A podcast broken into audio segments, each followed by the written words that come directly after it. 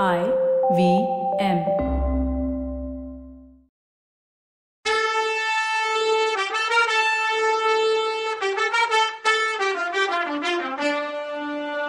வணக்கங்க. நான் கவிதா பேசுறேன்.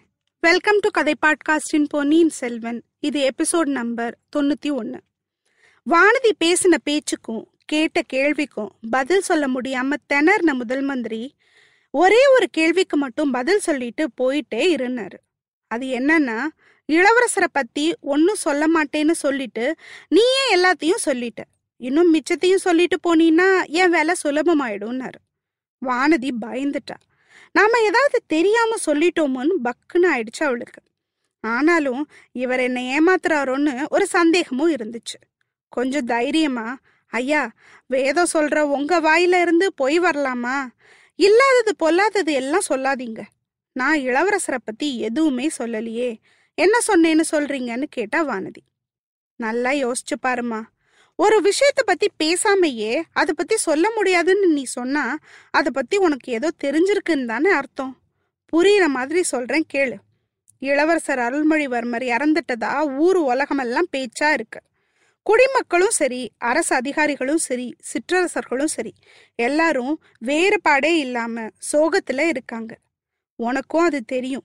அப்படி இருக்கும்போது நீ இளவரசரை பத்தி ஏதும் சொல்ல மாட்டேன்னு சொன்னீன்னா என்ன அர்த்தம்? இளவரசர் சாகல. அவரை பார்க்க நீ நாகப்பட்டினம் போறேன்னு நான் சொன்னது கூட நீ இல்லைன்னு சொல்லல. அதனால இளவரசர் உயிரோட தான் இருக்காரு. அவரை பார்க்க தான் நீ போறேன்னு உண்மையை நீயே ஒத்துக்கிட்ட. மிச்சம் சொல்ல வேண்டியது ரெண்டே ரெண்டு விஷயம்தான். நாகப்பட்டினத்துல இளவரசர் எங்க இருக்காரு? அவர் உயிரோட இருக்காருன்னு எப்படி தெரிஞ்சிச்சு உனக்குன்னு சொல்லிட்டு நீ போகலாம். உனக்கு எங்க போக இஷ்டமோ அங்கேயே போகலான்னாரு. இப்போ வானதி உண்மையாவே கதி கலங்கி போயிட்டா. நான் தெரியாதனமா இப்ப இளவரசரையே காட்டி கொடுத்துட்டேனா என்ன? என்ன பண்றது இப்போ? பெரிய தப்பு உயிரை விடுறதை தவிர வேற வழியே இல்லை எனக்குன்னு யோசிக்க ஆரம்பிச்சிட்டா. கொஞ்சம் தைரியமா பேச ஆரம்பிச்சா. ஐயா நீங்க என் பெரியப்பாவோட ஃப்ரெண்டுன்னு சொன்னீங்க. என்ன உங்க பொண்ணு மாதிரின்னு சொன்னீங்க. நான் நாகப்பட்டினம் போகலாம் விரும்பல. பழையாறைக்கும் போக போறது இல்லைன்னா. அப்போ கொடும்பாளூர் போறியாக்கும்? அப்போ ஓகே. உன்னை அங்க கொண்டு போய் விட சொல்றேன் அப்படின்னாரு அனிருத்தர். இல்லையா? அங்கேயும் போக போறதில்ல இந்த உலகத்தை விட்டே போக போறேன். உங்க ஆளுங்க கிட்ட சொல்லி என்ன பலி கொடுக்க சொல்லுங்க. நான் ரெடின்னா சரி அதுதான் ஓ இஷ்டம்னா அதையே செஞ்சுருவோம். உன்னைய சொர்க்கத்துக்கே அனுப்பி வைக்கிறேன். அதுக்கு முன்னாடி நான் கேட்ட கேள்விக்கு பதில் சொல்லுன்னாரு. ஐயா என்னை வீணா கஷ்டப்படுத்தாதீங்க. ப்ளீஸ் என்னைய உங்க பொண்ணா நினைச்சிங்கன்னா அப்படின்னு அவ சொல்ல வரும்போது அனிருத்தர் அம்மா அதுல எந்த சந்தேகமும் இல்லை. உன்னை நான் பெத்த மகளா தான் பாக்குறேன். உன் குடும்பம் எனக்கு எவ்வளோ நெருக்கம்னு உனக்கு தெரியாது. உன் பெரியப்பாவும் நானும் நாற்பது வருஷமா ஃப்ரெண்ட்ஸ் ஆனா முதல் மந்திரியா இருக்கும்போது உறவுன்னு பார்க்க முடியுமா?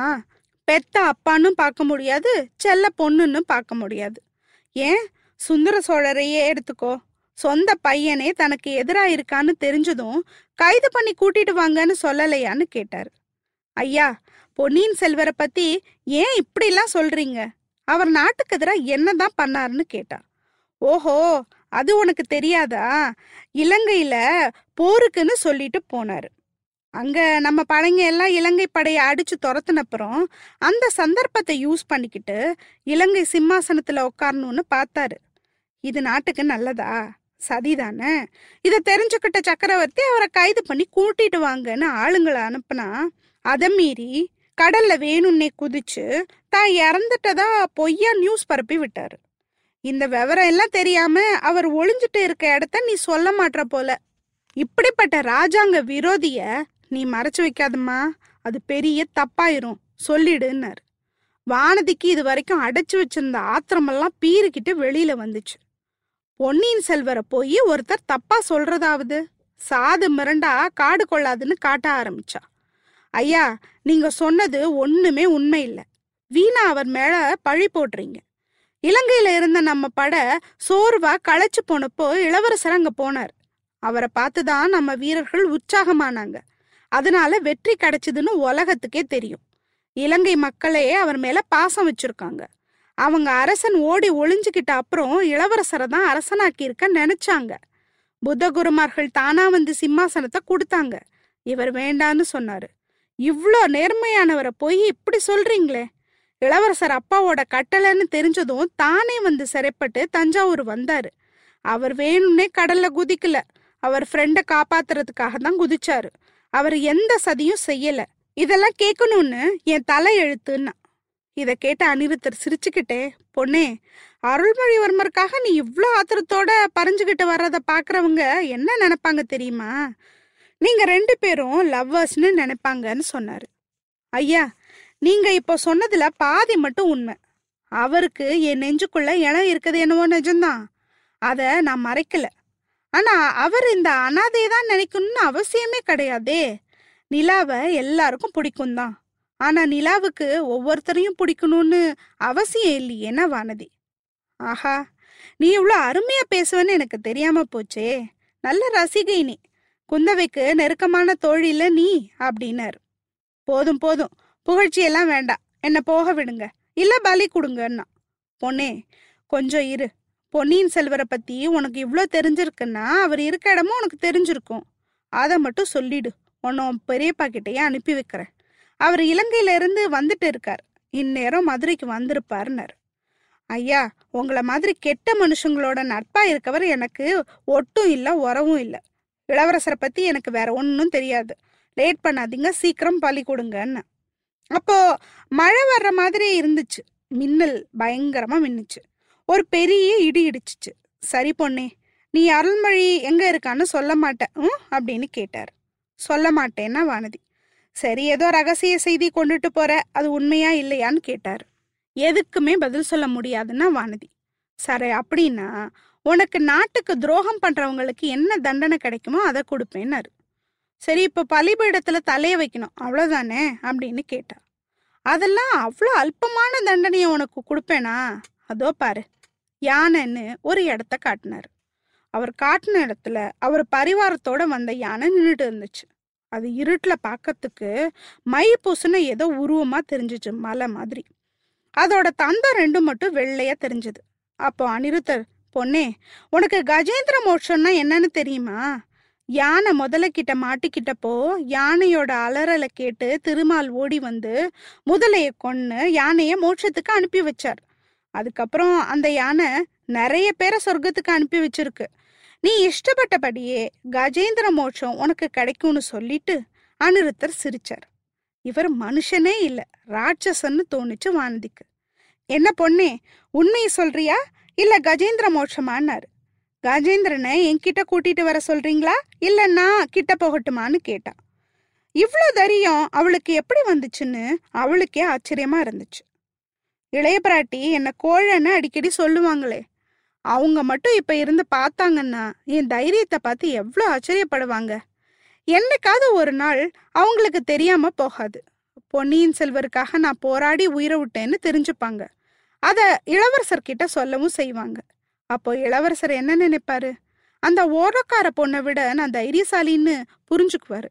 இப்படிலாம் தான் சாவுக்கு அப்புறம் நடக்க போறத நினைச்சு அவ புல அடைஞ்சிட்டு இருந்தப்போ யானை மெதுவா பக்கத்துல வந்து அதோட துதிக்கையால இவள தூக்குனுச்சு. வானதி கொஞ்சம் கொஞ்சமா மேல போனான் அந்த முதல் மந்திரி விளையாடுறாருன்னு நினைச்சீங்களா? முதல் மந்திரி எப்பவும் உண்மையதான் பேசுவாரு. கஜேந்திரன் என்ன மோட்சத்துக்கு அனுப்ப போகுது. இதோ தூக்கி வீச போகுதுன்னு வானதி நினைச்சிட்டு இருந்தா. எவ்வளவு தூரம் போய் விழுவேனோ தெரியல. ஆனா விழும்போது கண்டிப்பா நான் சுயநினைவோட இருக்க போறதில்ல. அதுக்குள்ள உயிரே போயிடும். யானை துதிக்கைய சுத்தின மாதிரி இருந்துச்சு. யானை இப்போ என்னை வீசி எரிய போகுதுன்னு அவன் நினைச்ச நேரம் சுயநினைவு போய் மயக்கம் ஆயிட்டான் என்னடா இந்த பொண்ணு? இப்படி அடிக்கடி மயக்கம் போட்டா? சக்கரவர்த்தி ஆக போகிற அருள்மொழிக்கு எப்படி ஜோடி ஆகுறதுன்னு நமக்கே தோணுதில்ல? நீங்க நிறைய பேரு உச்சு கொட்டுறது எனக்கு கேக்குது. இந்த இடத்துல கல்கி என்ன சொல்றாருன்னா இந்த ஒரு தடவை மட்டும் அவ மயக்கம் போடுறத பொறுத்துக்கோங்க. ஏன்னா அவ நோய் தீரப்போற நேரம் நெருங்கிடுச்சுன்றாரு. சரி வாங்க அவளுக்கு என்ன ஆச்சுன்னு பார்க்கலாம். வானதிக்கு சுயநினைவு வந்தப்போ அவ முதல்ல ஏதோ ஊஞ்சல்ல ஆடிட்டு இருக்க மாதிரி ஃபீல் பண்ணான் அப்புறம் ஏதோ வானத்துல புஷ்பக விமானத்துல போற மாதிரி நினைச்சுக்கிட்டா. ஆடி ஆடி போயிட்டு இருக்கோம் போலன்னு காத்து ஜில்லுன்னு வீசுச்சு. உடம்பு சிலுத்துச்சு. சுத்தியும் இருட்டா இருந்துச்சு. அதனால மேகக்கூட்டம் ஒன்றும் கண்ணுக்கு தெரியல. இடையில மின்னல் வெளிச்சம் வந்தப்பவும் ஒன்றும் தெரியல. முதல் மந்திரி அனுருத்தர் கடைசியா கஜேந்திர மோட்சத்தை பத்தி சொன்னதும் யானை துதிக்கையால தூக்கினதும் லேசா ஞாபகம் வந்துச்சு. என் ஆயுள் முடிஞ்சிருச்சு போல இப்ப சொர்க்கத்துக்கு போயிட்டு இருக்கேனா? தேவர்களை பார்க்கலாம். ஆனா ஏன் தேவன்? அதான் அருள்மொழிவர்மரை பார்க்க முடியாதே ஐயோன்னு இருந்துச்சு அவளுக்கு. இது என்ன? ஊசல்ல ஆடுற மாதிரி உடம்ப தூக்கி தூக்கி போடுது. ஆனா தலை வச்சிருக்க இடம் மட்டும் இவ்வளோ சாஃப்டா இருக்கு? நான் எப்பவும் குந்தவை அக்கா மடியில படுக்கும்போது ஒரு சுகம் கிடைக்குமே. அதே மாதிரில இருக்கு. இந்நேரம் அக்கா என்ன பண்றாங்களோ எனக்கு என்ன ஆச்சுன்னு தெரிஞ்சுட்டு இருப்பாங்களோ என்னவோ நான் எதுல போயிட்டு இருக்கேன் இப்போ? புஷ்பக விமானத்திலயா? இல்ல இந்திரனோட யானை ஆயிராவதோன்னு சொல்லுவாங்களே அதுலயா? யானைனாலே பயம்தான். சரி நான் படுத்திருக்க இடம் இல்ல தலை வச்சிருக்க இடம் என்னன்னு கையால தொழாவி பார்த்தா. பட்டுச்சீல தர மாதிரி இருக்கே. இது யாரு? என் கண்ணத்தை தொடுறது. கை வேற பூ போல இருக்கே. வானதி வானதின்னு குரல் கேட்டுச்சு. அக்காவோட குரல்ல இது? அக்கா இங்க வந்திருக்காங்களா? அக்கா நீங்க தானான்னு கேட்டா. நான் தான். வேற யாருன்னு நினைச்சேன்னா குந்தவை. இல்ல சொர்க்கத்துக்கு என் கூட வர்றீங்களான்னு கேட்டேன்னா வானதி. சொர்க்கத்துக்கு போறதுக்கு? அதுக்குள்ள என்னடி அவசரம்னு கேட்டா குந்தவை. அப்புறம் நாம எங்கக்கா போறோம்னா வானதி. அதுக்குள்ள மறந்துட்டியா? ஆனமங்கலத்துக்கு போறோம்னு சொன்னேன்னா என்ன ஊருக்கா அது? இன்னொரு தடவை சொல்லுங்க அப்படின்னு கேட்டா வானதி. யானையோட முதுகுல ஏறிக்கிட்டு ஆனமங்கலத்துக்கு போறோம்னா குந்தவை. ஐயோ யானையான்னு அலர்னா வானதி. அடி பைத்தியமே யானைன்னு பேர் கேட்ட ஏன் இப்படி உடம்பு நடங்குது? பயப்பட ஆரம்பிச்சிட்டியான்னு கேட்டா குந்தவை. இல்லக்கா நான் தூங்கிட்டேனா என்னன்னு கேட்டா வானதி. ஆமாண்டி யானை மேல சொகுசா தூங்கிட்டேன்னு சொன்னா குந்தவை. முதல் மந்திரி அனிருத்தர் மிரட்டின வானதி வானதிக்கு என்ன ஆச்சு? அவ எப்படி குந்தவி மடியில வந்து தூங்க ஆரம்பிச்சா? அடுத்த எபிசோட்ல பார்க்கலாம். அது வரைக்கும் நன்றி வணக்கம்.